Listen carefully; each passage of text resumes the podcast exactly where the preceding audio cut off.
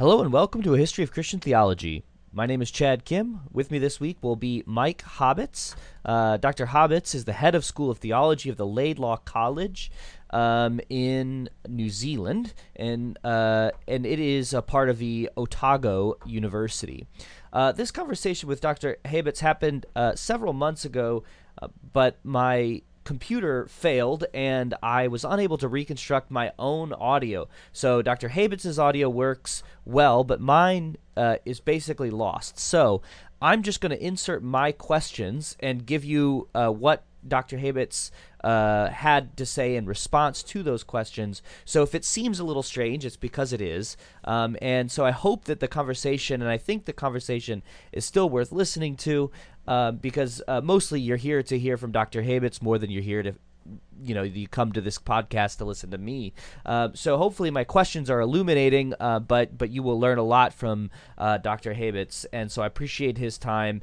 And I'm sorry for the delay in the episodes. There have been uh, lots of different things going on in my own life, um, from uh, the computer that I was using crashing to having COVID uh, and uh, you know just any number of other things. Uh, but excuses aside, I'm going to try to get this podcast out, and I hope that you will enjoy uh, this conversation. We you know we will still be recording more. We have recorded some, um, and I hope to start getting the pumping those back out here shortly.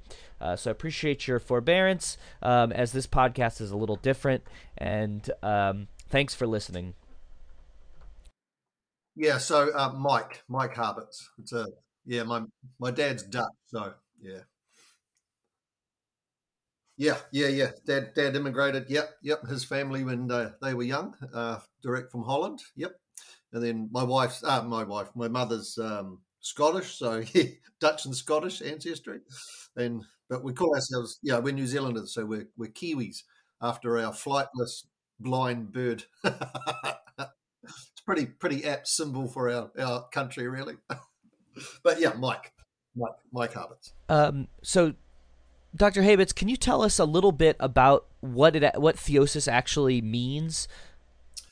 Yeah, yeah, it's a good question. Theosis, simply that Greek term, um, which means um, combination of um, theos and poieo, theopoiesis, making one into a god or becoming God, which in a in a non-Christian sense is blasphemous, uh, idolatry that we would make ourselves into literally God. When it's used in Christian discourse, right from the very earliest followers of Jesus, and even in Scripture itself, where it talks about um, humans being gods, it's always lowercase gods. It's becoming, uh, we would say, like God, and it's participating somehow in God's attributes. So, I guess at its most basic Theosis could be defined as the human creature's graced participation in the Trinitarian life as they are united to Christ, the incarnate Son, and full of the Spirit. There, there, are fuller definitions of that, of course, but that's probably the most basic of theosis in, in Christian discourse. There's always this um, very clear um, qualification when Christians use theosis, deification, divinization, the Latin terms, that we're always maintaining the creator creature distinction. We're never wanting to collapse that as as non-Christians do. They collapse the two. So I literally, you know, Father, Son, Spirit, and Myk. uh, again, that's blasphemous for Christians, and we're not saying that, and the early church wasn't saying that. Um, they're saying that the what we might say the communicable attributes of God, those those idioms or attributes that God has that a human creature can have, they are imparted somehow by grace so that the human is is changed um, is transformed. So we're not talking here about the incommunicable attribute of say omnipresence because that's a creature can't be omnipresent but we are talking about about love. We are talking about uh, immortality which is gifted to us um, so those incommunicable attributes we don't get the communicable ones arguably we do and to the extent that we participate in the divine life as a human creature, it changes us. And and we would more traditionally, you know, and more it's more appealing in the West. We would simply talk about it as probably Christ likeness. And as you define this notion of theosis, it seems that there could be a kind of confusion about creation and creator, um, which what we might call the creator-creation distinction. Um, so, can you say a little bit about how theosis doesn't uh, uh, make or doesn't uh, overcome this uh, clear distinction between God, the creator, and humans, His creation? Yeah, yeah, and and we could say a lot more if we want to around that. Um, uh, I'll leave that to you to open up if you want. But yeah, the image of God. That so so a theological anthropology is really important in, in a robust doctrine of theosis. Uh, there has to be a, an anthropology or an understanding of the human, which um, conceives it as a developmental process, not evolutionary but organic development. And and we have to articulate that as yeah becoming like God, but yeah, an imago Trinitatis, if you like, an image of the Trinity is not useful, I would argue, whatsoever. We get into all weird stuff. So if we image the Trinity, what part of me is the Father, what part of me is the Son, what part of me is the Spirit, and it, it just gets into really silly stuff. So an imago Trinitatis is really important. Um, we're created arguably in the image of the incarnate Son, and that's our transformational journey to become ever more like Him not not his gendered nature as a as a male, but his personal nature as a genuine human.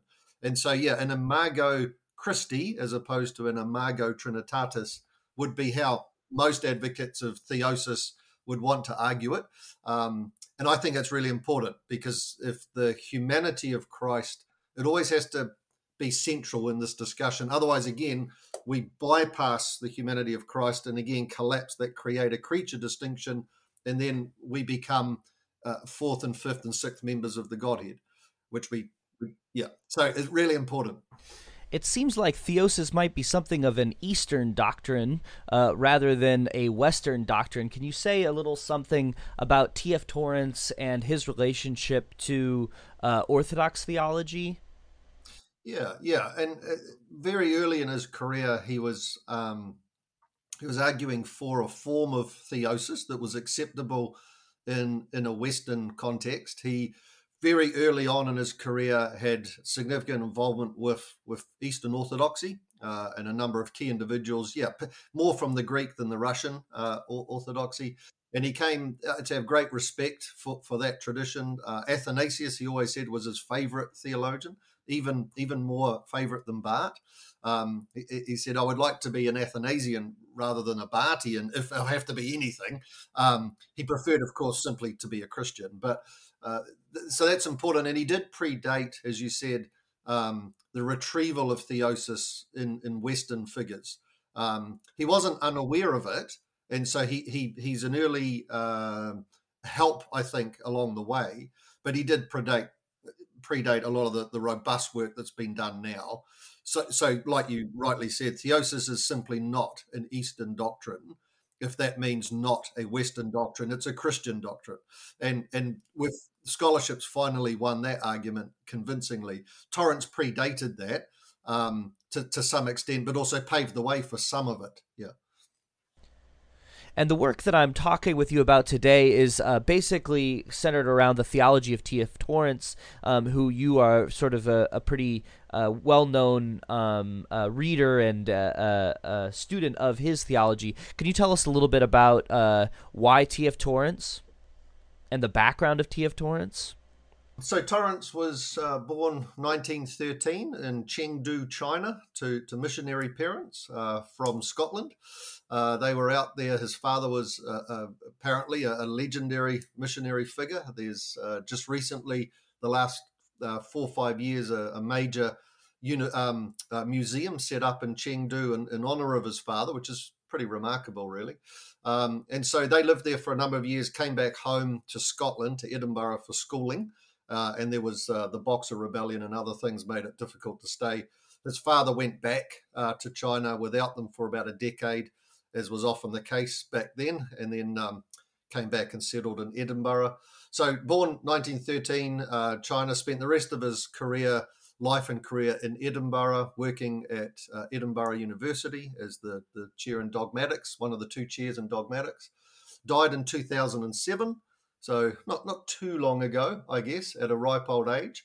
Published over 650 pieces, so I mean, you know, massive output, and across a number of spheres. Um, so he's he's well known by different people for different things. He, uh, dogmatics. Uh, never wrote a systematic theology, but wrote uh, lots and lots of books contributing to dogmatics. Um, uh, the chief uh, interpreter of Barth in the English speaking world uh, in the first half of the 20th century, at least, and known for his translation work as much as anything. So, chief chief translator and editor of Barth's Dogmatics, Church Dogmatics, into English, and Calvin's commentaries into English. Him and his brother uh, did that, along with a whole bunch of other other uh, works from from German and uh, and some older Scottish works. So lots of editorial, significant in the um, ecumenical movement early on. Um, tried to work towards the unification of the Church of Scotland and the Church of England. His wife was a Church of Scotland, uh, Church of England uh, Anglican. Uh, so tried to work a long time there. And then very early on in his career, uh, particularly through Edinburgh and just the connections that that that that has to uh, as a univer- as a world class university, very quickly came to associate with significant uh, Eastern Orthodox students, who then went on to become bishops, patriarchs, um, senior clerics. And through those lifelong relationships, he ended up being a proto presbyter of the uh, Ethiopian uh, Orthodox Church, which is the, the highest honor for a non cleric. And, and he uh, received a, a, um, a, like a large uh, cross uh, metal cross necklace, which he would often wear around the place and parade. Uh, he, he liked that sort of thing, apparently. And um, then had a number of research assistants throughout his, his career as a professor of theology, um, people like John Zizioulas and others, um, George Dragas, who were just significant Orthodox theologians. Um, so they were working with him uh, at a very uh, early stage of their career and and so all of those all of those um, factors, and then Torrance was a patristics um, um, reader. Uh, let's say a patristics reader rather than patristics scholar might be fair. Uh, and he just very quickly reading in, in original languages, uh, very quickly um, found in Athanasius the, the, the, the, hero of the early church. And, and then that um, sort of Basil, Athanasius, Cyril, that, that line he found was a, what we would call today a pro Nicene theology. Um, and, he, and he very quickly saw that there was a third school between Alexandria and Antioch. He talks about this third school. Not, not that I think literally he thought there was a, a, literal third school, but there was what, you know, after Lewis Ayres's work, we would call a pro Nicene core. And, and his instincts were just finely attuned. And so he found in the Greek, uh, the, the Greek theologians particularly, uh, I, I, think the, um, the the heart of the gospel, I think, as he would articulate it. And then he, he spent the rest of his career, uh, I think, uh, it's a bit blunt, but arguing that when the best of East and West comes together, we've got a coherent and mature Christianity. Um, and so that ecumenical missional impulse never left him. Yeah. Now that's you know a lot of biased judgments in, in that that uh, sort of narrative, but but I think that's yeah that, that, that's fair mostly. Um, and then Torrance, uh, T.F. Torrance, the whole family went on to be this theological dynasty. His, um, he was the older of three brothers. His uh, younger brother, James, went on to become professor of theology, Aberdeen, Edinburgh, other places. His uh, then younger brother, again, David, studied, they all studied with Barth. They all did their, their doctorates with him in Basel. Uh, and then um, David uh, came back and remained a Church of Scotland minister his whole life. Um, Thomas Torrance's son, Ian Torrance, went on to be a theologian, professor, um, president of Princeton Seminary, vice, uh, what is he, the chancellor of Aberdeen University, I think, at the moment in his retirement. And um, James Torrance, his son, went on to become, uh, Alan Torrance went on to become professor of theology, famously at St Andrews, before that King's College of Gunton. And now their children uh, and Torrance's grandchildren are occupying theological posts. So it's a real dynasty. Yeah. So, moving on from T.F. Torrance, can you say a little something about whether or not this teaching of uh, theosis is Platonic and what that might mean? Yeah, the the, the um, uh, people, uh, other people have talked about theosis in terms of trying to trying to work out some sort of taxonomy because there are different doctrines of theosis, and uh, Norman Russell, Oxford professor, um, patristic scholar, he even argues convincingly, shows that even within a single author in the early church, there are there are different doctrines of theosis within a single author, um, because some some of them were more overt than others. So so yeah, when we're talking about doctrines, we need to then sort of just have some sort of taxonomy or division. So uh, one again, it's a reasonably blunt tool, but it's it's it's useful. Is that there are ousianic and hypostatic versions. Ousianic from this Greek term ousia or substance. Uh, and that's where the idea is that we are absorbed into the substance of the deity. And that's a very pantheistic uh, uh, model. We find it in some Eastern religions outside of Christianity. We find it in the ancient uh, Near East. Um, Platonism has a, form of it, arguably uh, in a very different way, and that's that's not what Torrance is buying into, and that's not what he sees the early church, particularly that that Basil, Athanasius, Cyril, that sort of line. He doesn't see them buying into that at all. So the other model, the hypostatic model, is the personal model where we use the, the hypostatic union, the, the two natures of Christ, one person with two complete natures, where neither of the natures is corrupted by the other or changed by the other. So real human, real divine, one person. So that hypostatic model is the, to use anachronistic language, that's that's after Torrance, but that's the sort of model that he's developing in his theology and trying to retrieve, whereby the, the humanity, the incarnation of Christ is the all important factor. Only Jesus Christ fully unites humanity and divinity without obliterating either and and that so any subsequent theosis or divinization of human creatures is only through the can we say the mechanism or the instrument of being united to the humanity of Christ and then only in that union do we participate in the divine nature because Christ is the eternal son.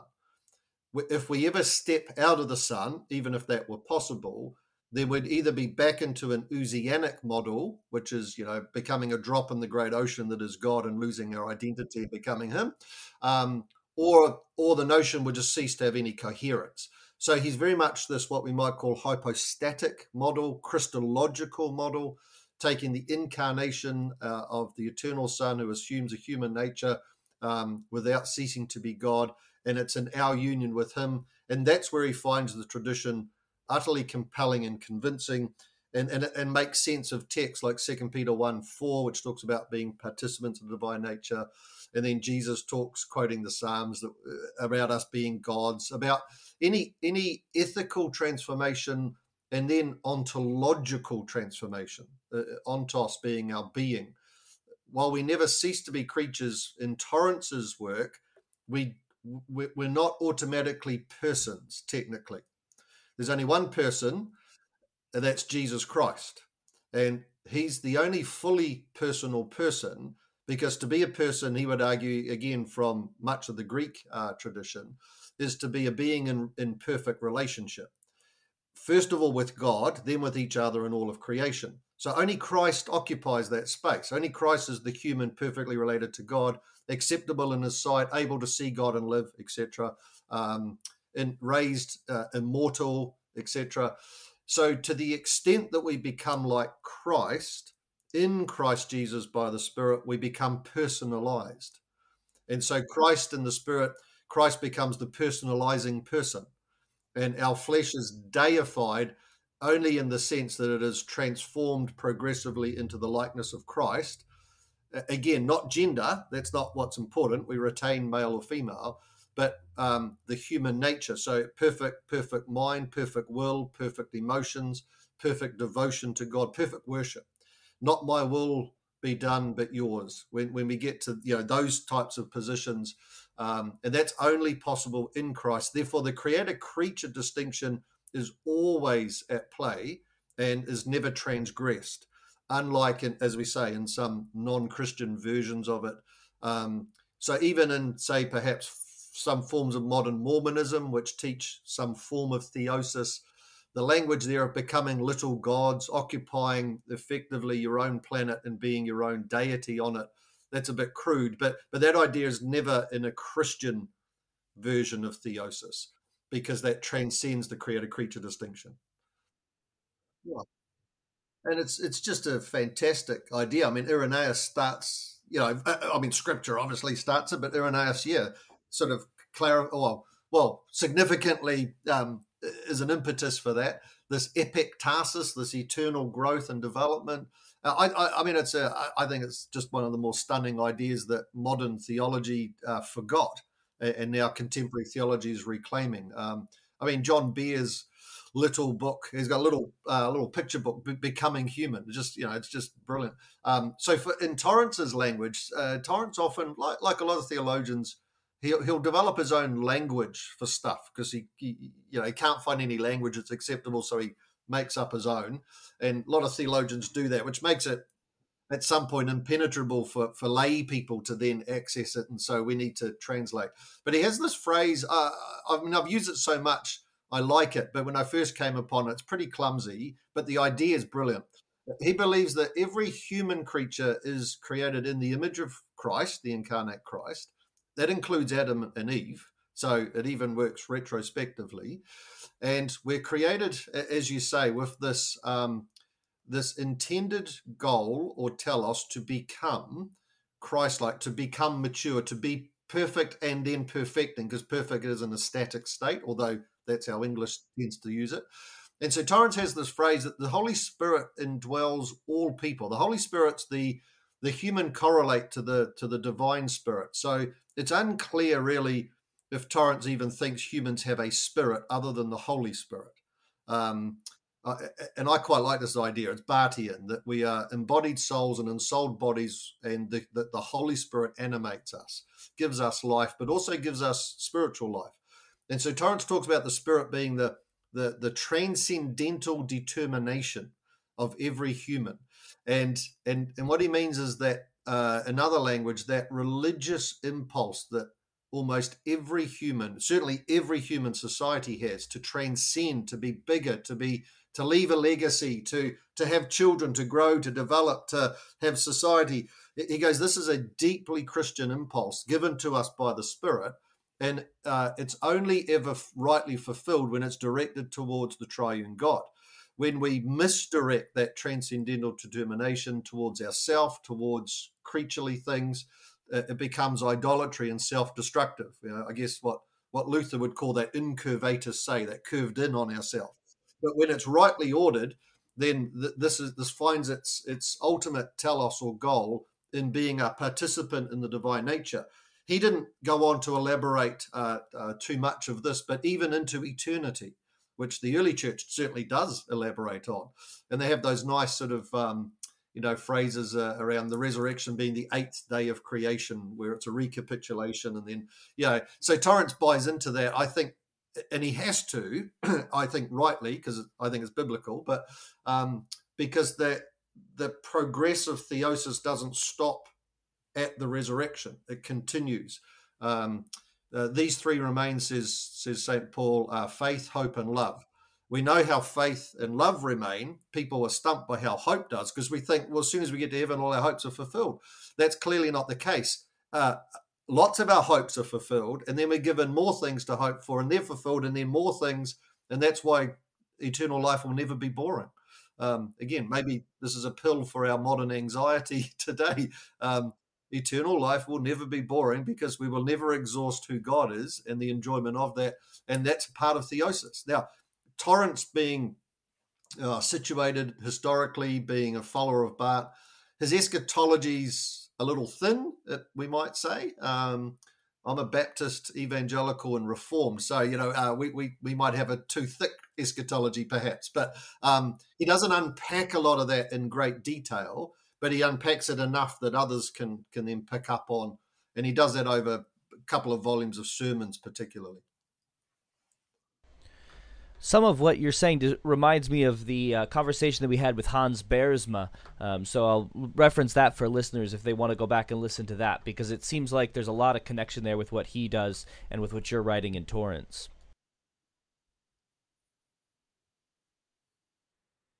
Yeah.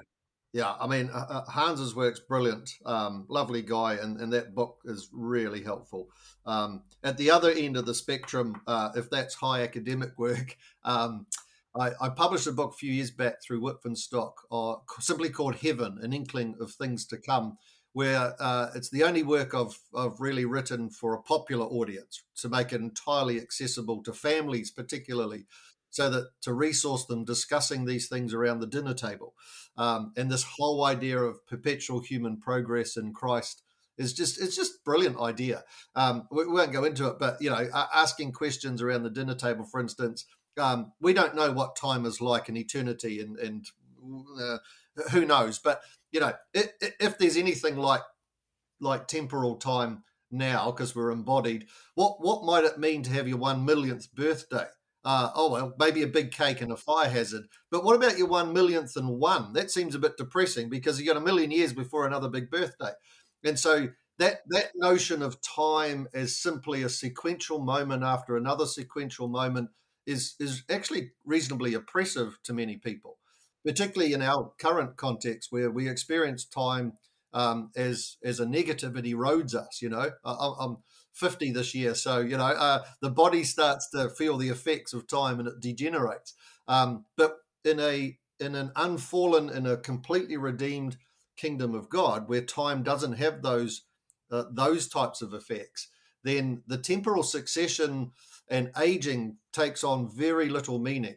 We need to replace it with things like, I think, maturity. We will continue to mature through experimentation, adventure, investigation, worship, learning, and, and that then becomes really inviting and enticing. And the vision of God isn't something that, again, it's not a, it can't be a static thing like some of the Catholic tradition. You know, Aquinas, it's it's you see nothing and you hear nothing. It's it's mute. Well, I, I no, sorry, I, I can't I can't accept that. Um, I, I don't think that's that's the the pinnacle of worship. Um, I think in resting, this biblical idea, this resting from anything that opposes the will of God in the present. In heaven, rest is characterized by intense activity, but it's activity that gives us energy and joy and delight, not saps us of everything like it does now. Yeah, uh, there's more to be said, but Hans's book is brilliant. Um, can you tell us a, a, little bit about whether or not this uh, theology really fits within the Reformed tradition? Like, what does it mean for it to be Reformed? Because uh, this isn't normally what people think of when they think of Reformed theology. Yeah, no, it's it's a good question, and it does meet resistance from from um, well, not just some Reformed, but but you know other traditions have their own resistors as well. So, in looking at that, in particularly through Torrance and and then his successors there's nothing in Reform theology that that um, that prescribes you can't have a doctrine of theosis. So uh, it depends uh, again on how one wants to define Reformed. And if we're more historically, you know, you're a patristic scholar, so you'll appreciate if we're more historically aware, then the better. Um, unfortunately, I think a number of um, modern contemporary North American reform people uh, they're just not very historically aware, a number of them. And so what they think they mean by reform bears very little resemblance to um, to Calvin or any of his successors. Um, bears, bears very little resemblance to the creeds and confessions of the Reformed churches. It's just a very modern North American invention. So if we cut behind that, um, one of the central features of being Reformed is that there's this emphasis upon justification as a forensic declaration. Um, now, theosis is often misunderstood by uh, people to be one part of the ordo salutis or the order of salvation. So some will say it's justification or theosis at that point. Others will say, if the in the Wesleyan or holiness tradition, it's theosis replaces the idea of sanctification. Others still uh, think, oh, no, no, theosis is, is a different idea for glorification. Well, it's neither and none of those. Uh, if it's a doctrine of self, uh, if it's a doctrine of theosis, it's it's the playground within which all of those features exist. It's not one of those features.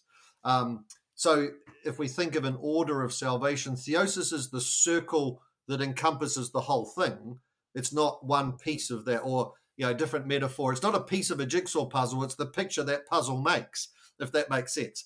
So as Torrance uses it, he finds nothing in his reformed heritage that that prescribes you can't adopt theosis as the governing principle.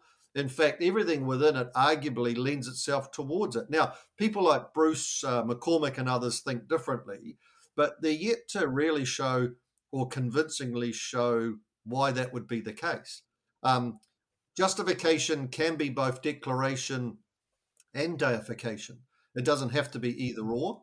Uh, and what we're finding today is someone like Michael Horton, who's as reformed as you get.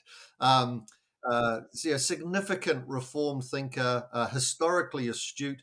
So he's consistently arguing now for theosis as a as a reformed doctrine. He's going back to people like Calvin and others in the tradition and finding it uh, as others uh, are doing, finding it in the tradition because it's a Christian doctrine, not again some weird archaic Eastern thing. Um, and he's even adopting, I don't agree, but he's even adopting the essence energies distinction, Michael Horton, as a way to safeguard this creator creature. Now, I personally, in Torrance, didn't do that. Um, I don't think we want to do that. Um, but that's interesting that even some contemporary, very conservative reformed are now adopting it quite freely. So his uh, his little, well, not little, it's large. His systematic theology, the Christian faith. Michael Horton's got some really perceptive stuff around theosis as a um, uh, the only pushback might be it, it, theosis isn't as a ro- isn't as robust in in his work as it might be in Torrance and others who use it as an architectonic or a structuring motif. Um, but it's more than simply a, a, a, loose metaphor for, for Horton. So that that's encouraging, I think. Well, I think I think what he what he saw in Athanasius uh, above all was the way that Athanasius used homoousios, and as and from that one word, his entire theology, if you like, branched out. And and Torrance, I think, just latched onto that like a bulldog. And and for him, exactly the same thing. The the homoousian, yeah, arguably is another structural motif um, and and through that, the entire gospel, the doctrine of the Trinity, everything unfolds from that. Um, and so he would overtly talk about um, these sort of uh, after Einstein. He had in his office apparently uh, his, his, study two pictures on the wall. One one uh, a, a icon of Athanasius, the other a pencil sketch of Einstein. These were his two two sort of heroes um, for different reasons. And so uh, from Einstein, this uh, idea of of the theory of relativity. Objects in relation to other things uh, are, are, how you describe objects in modern science. And he says this is deeply theological. This is, of course, this is who God is. Um, God is not a dictionary definition of the unmoved move or any Platonic or or Aristotelian mumbo jumbo. Um, it's three persons in perfect relationship revealed through Christ and Holy Scripture by the Spirit. Therefore, perichoresis was the, the higher scientific um, definition for him from which everything unfolded, only because at the lower level, homoousios allowed it, um, or allowed it, dictated it effectively, and then at the lowest level, that of experience or or um, uh, or worship. That's why we we we come to the Lord's table the way we do. That's why we baptize. That's why we worship in the fullest sense of it. And so these three levels for him, yeah, that, that's another way to structure his, his work overtly. Um, and and I think theosis, yeah, I mean, people haven't really, uh, you know, I think when did I write this? Two thousand nine. Um, it was a doctoral dissertation. Um, I mean, it hasn't gone on to convince lots of people that this is one of his key structural motifs, but at the same time, there, there, there isn't an article or a book that argues against it. Um, I, have certainly had lots of conference discussions, um, and I'm yet to see or hear a convincing argument against. Um, other suggestions of grace. Grace occupies that. Uh, uh I, am not sure that's true. Um, mm. the debate goes on, and I don't think it's that important. Uh, people can have num- a number of of fundamental or key um, motifs. Yeah, it's a bit like the the the the argument, the silly argument over Calvin's theology, and does it have a single structuring motif? And, and, and every generation throws up a, a different one. It's like, ah, oh, that's not quite how things work. Yeah. Can you say a little something about uh, what uh, a, an idea that you have or a truth that you now uh, believe to be true that you have changed in your lifetime? Yeah. Oh, yeah. Um, so I was brought up in a reasonably conservative, probably looking back, I'd probably call it fundamentalist, open brethren, uh, Christian brethren uh, background. Uh, and there's a lot of good about that, you know, high view of scripture and morality. There's a lot of bad about that, bit of a fortress mentality and the world's evil. Um, but uh, it was also a very dispensational upbringing which I, I, simply I never really accepted, but didn't know why, and, and now completely reject uh, and know why. Um, and so I was brought up with a very complementarian view of, of gender. Um, males could be leaders, pastors, uh, head of the household. Um, they they functioned um, uh, in an authority role, and wives were were not pastors, not leaders, not elders, not teachers. They could do Sunday school and mission, pretty much. Um, I've, I've done a complete 180 on that. Uh, I'm now a, a, a, an express and open egalitarian, and I mean, you know, both life life circumstances. Uh, my wife's a, a, pastor of a Baptist church, senior pastor of a Baptist church, so you know, I'm clearly committed to, to an egalitarian view. But what changed my mind is, as an evangelical, if the Bible clearly teaches it, then like it or not, we have to accept it until proven otherwise. And so, even on doctrines and um, positions where we have pretty robust convictions. We always have to be open to re-looking at the evidence and allowing God to speak through Scripture. And um, I was on a bus at one of the uh, American Academy of Religion conferences in, in, in uh, I think this one was in Chicago, and um, and I was on a bus with a guy uh, going to the conference from our hotel. Hi, how are you? Oh, yeah, blah blah blah. And this is a guy called Don Payne. Um, and he'd, he'd written a book which was his PhD dissertation, One in Christ, and he looked at, all the text on headship uh, in the New Testament, and then it, did an exhaustive study, took on Wayne Grudem's work, and bedded it by several hundred years, uh, looking at before and after this sort of stuff, and completely refuted um, the Grudem Piper. Um, Bruce Ware type type complementarianism. So he told me about his book. I said I'd read it. Um, two years later, I saw him at conference. Said I've read your book. Uh, I've worked through those texts, looked at your evidence. I'm utterly convinced. Yeah, I think I think I can clearly preach those those texts from First Timothy and others uh, in an egalitarian way that does more justice to the text. Uh, I'm convinced I'm an egalitarian, much to my wife's delight.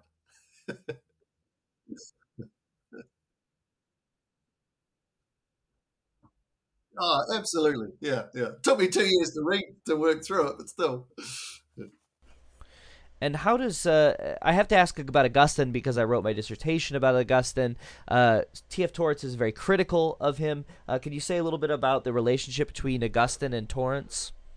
He, he, a bit like what you said about Schleiermacher earlier. Uh, when he when he read the Christian faith, he saw this what he calls architectonic, this overall structure, which was just beautiful, pristine. Uh, unfortunately, the content he found rubbish, and, and many of us might agree. Um, and but but the the there was a lot there to like. Uh, now this is similar reaction that um, that others have had before him. Um, when he comes to Augustine, so through a number of works, you've got to dig for it, but um, he's reading Augustine um, semi regularly, uh, uh, and he regularly read through the church fathers in, in Greek. Um, and we know this because when he sold his library, his personal library, uh, the annotations, uh, uh, apparently annotations rid- riddled all the works. Now, um, I don't know where all these books have ended up. We're all sort of, oh, who brought, you know, uh, someone needs to track down who brought it where they've ended up. But but we know from from stuff that yeah. So he he does find in Augustine, I think it's fair to say, a Christian who understands, as other Christians do, the beauty of God and how a life oriented towards devotion and worship to God is a life worth living. And he really appreciates that, I think. So he sees him as a brother in Christ. But then you will hardly ever find a, a, a nice reference to Augustine outside of that. and so he predates, of course, the the retrieval of Augustine against anti-Augustine deniers. Um, and Gunton, who was a younger contemporary, you know, we find the same thing. So uh, this is what I think is happening. Um, there are certain uh, Torrance was not interested in close readings of patristic texts for the sake of um, patristic scholarship. He, he, he, he, wasn't interested. And what he was interested in is the, the tenor, if you like, of people's ideas, but it's the ideas, not the people or their articulation he could have cared about. So he'll often not put references or footnotes. And you're like, what was he reading? Who's he referring to? It's so frustrating. We couldn't, we're not allowed to get away with this today. Um, so he tends to see uh, history as contemporaries and he doesn't bother dotting his I's and crossing his T's because for him, the idea is what's important, not don't bother me with the details. now, again, for patristic scholars, quite rightly, this is not good enough. Um, and that meant he, I, this is what I think he was doing. In, in the early church, uh, Athanasius and others, if you didn't agree with their view, you were an Arian. Didn't matter whether you were an Arian or not. You were just an Arian. This becomes a catch-all phrase for anyone who disagrees with this pro-Nicene theology. Um, and there were Arians, there were semi-Arians, and there were non-Arians, but you're all Arian. It's a guilt by association type tactic. This is what Torrance does all the time. There's a there's a thing called the Latin heresy, which uh, ingrained dualisms he finds in the Christian tradition, which he would argue come from outside the tradition, out from Platonism and and, and, and other other forces which we need to eradicate. And Augustine becomes the poster child, the whipping boy for every dualism ever invented in the history of the church. It all goes back to Augustine. And you go looking at Augustine, you're like, seems a bit unfair, uh, and it is. I think not, not, I don't think anyone would justify that that today. Um, what we would want to say is, yeah, okay, Augustine technically isn't doing this. That, that, that's that's that's made clear by by you know Michel Barnes and Lewis Ayres and the, the, you know, the rest of your guild, and it's very helpful. But arguably, uh, the some of the ideas implicit in their works, their successors went on to develop, did end up in radical dualisms, which are deeply problematic and need to be eradicated. So Augustine shouldn't be the whipping boy uh, uh, for that. Um, but the ideas that Torrance is articulating, many would argue, me included, are still good ideas and good arguments. They just that, that, that today they would need to have a more refined and better historical basis. Gunton's the same. Um, I mean, savaged and in some sense rightly. For again, Gunton's just the worst of the worst. Uh, it's like he's some evil, I don't know, heretic. Um, again, I, I don't think that's probably how he personally saw him he just saw the ideas that might have a genesis in in in Augustine. It's the ideas which are evil, uh, evil in quotation marks. Yeah, yeah. Uh, so it's a way to in the Trinitarian faith in the republished version. I do a sort of a lengthy introduction, trying to argue in a more scholarly and, and articulate way um, how we can retrieve Torrance's arguments without having to buy into the rhetoric um, that he used. Um, but I, I reckon, I believe that uh, he had Athanasius in mind. You don't agree with me, you're an Arian. You don't agree with me, you're an Augustinian. It's the Latin heresy. And and if you know some of the audio you're talking about, this is what he does. Someone asks a question. Oh, Augustine, Latin heresy, and they're like, they've probably never heard of the blimmin'. You know, what are you talking about? Yeah. So it, it, doesn't defend him entirely, but I think it, it perhaps explains his technique, if you like. Yeah. Yeah and again, and you can, and again, it's not to defend uh, the argument that Augustine's the problem, but um, it, what's really interesting, I think, is that again, the ideas that Torrance is picking up on, I just think are entirely right. Um, he just has, he just uses Augustine as, as a rhetorical tool, which again, we we we, we can't do today, um, and we wouldn't want to. We'd want to. Uh, I was going to say be better. That sounds condescending, but I mean, it's just we, we, you know, it's different. We we wouldn't do that today. We'd make the argument, and um, we, would have to do the historical detailed work as well.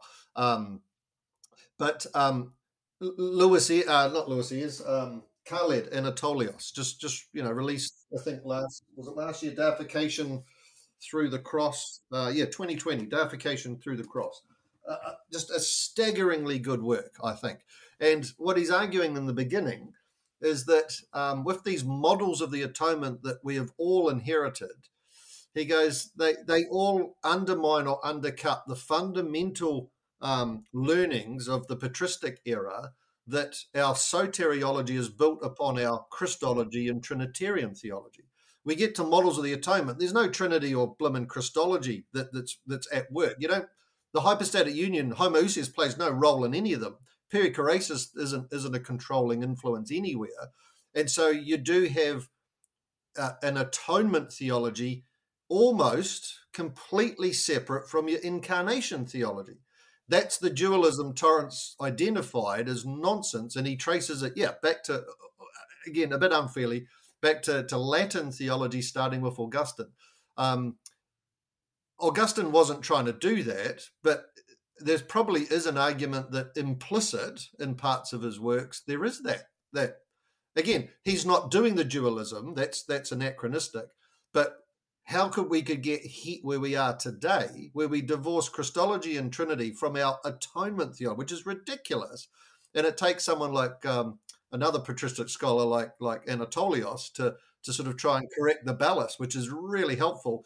And who is one of his key Western advocates that he goes to in that book? T.F. Torrance. Not not defending his reading of Augustine, but defending his reading of the tradition of ideas and particularly this vicarious uh, humanity and vicarious repentance. I, I, think that's fascinating and helpful. Um, here's a good patristic scholar, not not doing the bad patristics, if you like, but doing the good argument and seeing, yeah, look, we wouldn't do it like Torrance did, and we're not pretending we would. Um, but the actual theological ideas still have merit and, and worth. And how did you come to the study of T.F. Torrance?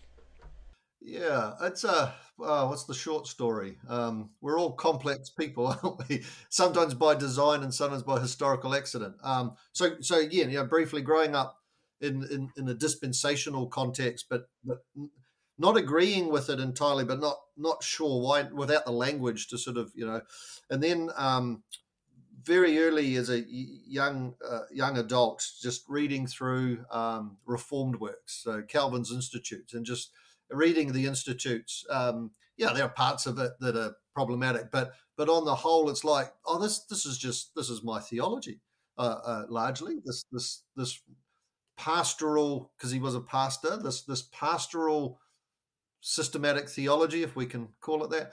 Um, and then, uh, so I finished my undergraduate studies uh, in in theology and historical theology, major double majored in those and then coming into a research master's. So I did a two year thesis, uh, re- research only. It was an unusual master's program uh, back then. It, it, ceased to exist, but um, basically it was a, a, a, a 80, 90,000 word thesis. So it was basically a doctorate.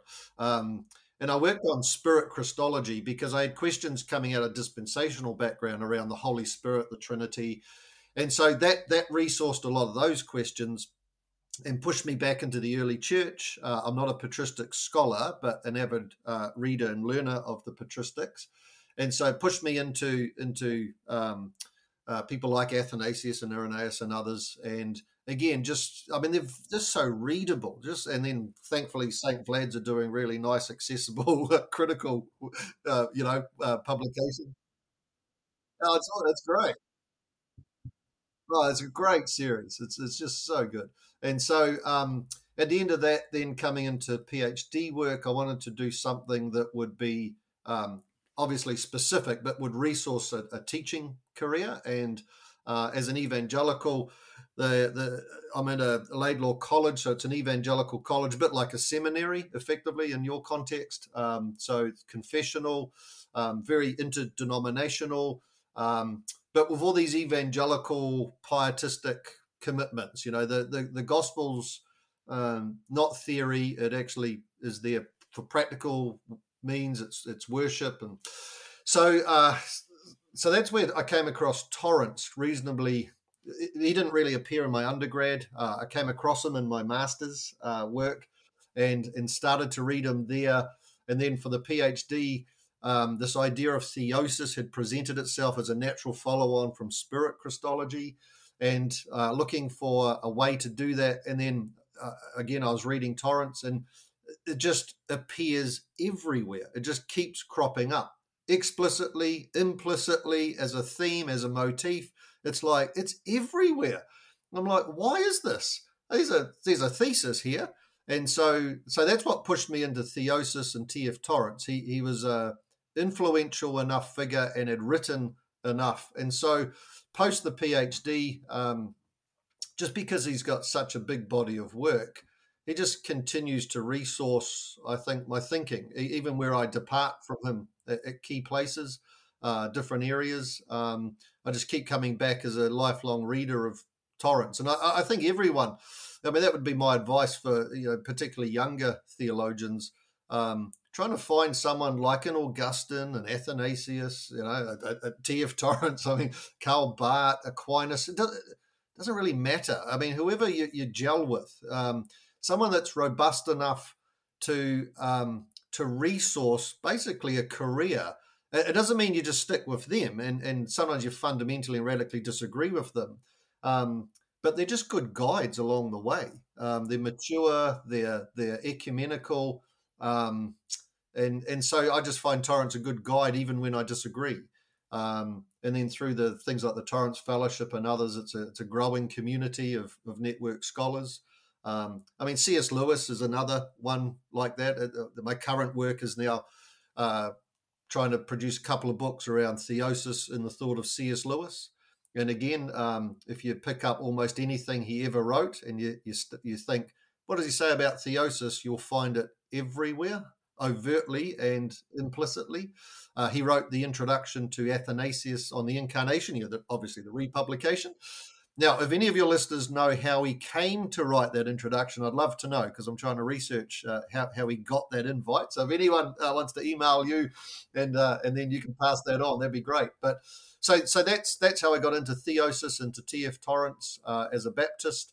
Um, I'm an ecumenical uh, theologian uh, with Baptist commitments. I'm reformed in my sensibilities, and um, what I find attractive in Torrance and others like him is that you can uh, be committed to your tradition and also be committed to the Catholic lowercase to the Catholic Christian tradition at the same time.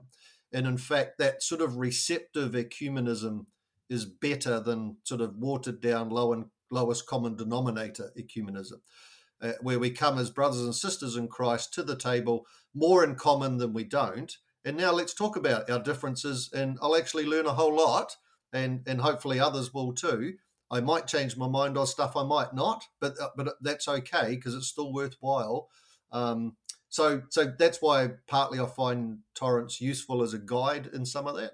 Um, now I'm talking about his written work, not not specifically perhaps if you listen to his audio. Um, he he he did not suffer fools lightly and often took no prisoners. Um, I'm not not sure that's something to emulate directly. Um, James's younger brother was a lot more shall we say, pastoral and and and, and charitable in, in, discourse. So, um, like Thomas Torrance in articulation, and like James Torrance in delivery, you know, and then his brother, the younger brother David's still still alive, just the most delightful Christian minister, retired with a heart and passion. You know, so some combination of all three, I think, makes us really good, well-rounded Christians.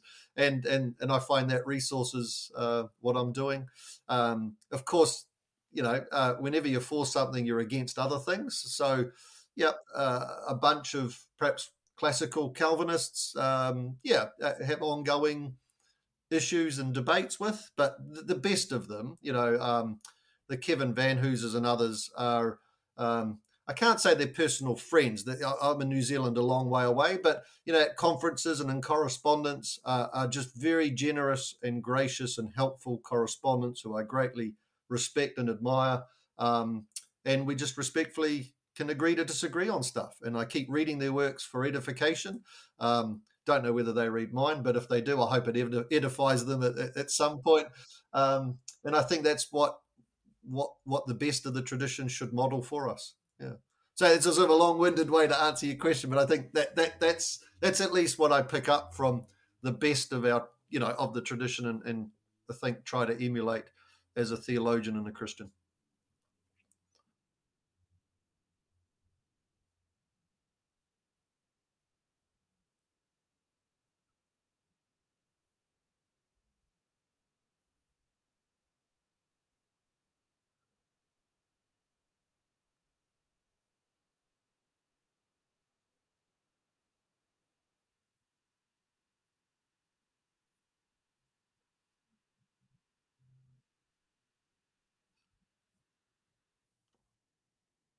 It's been my pleasure, and thanks for taking the time. I appreciate it.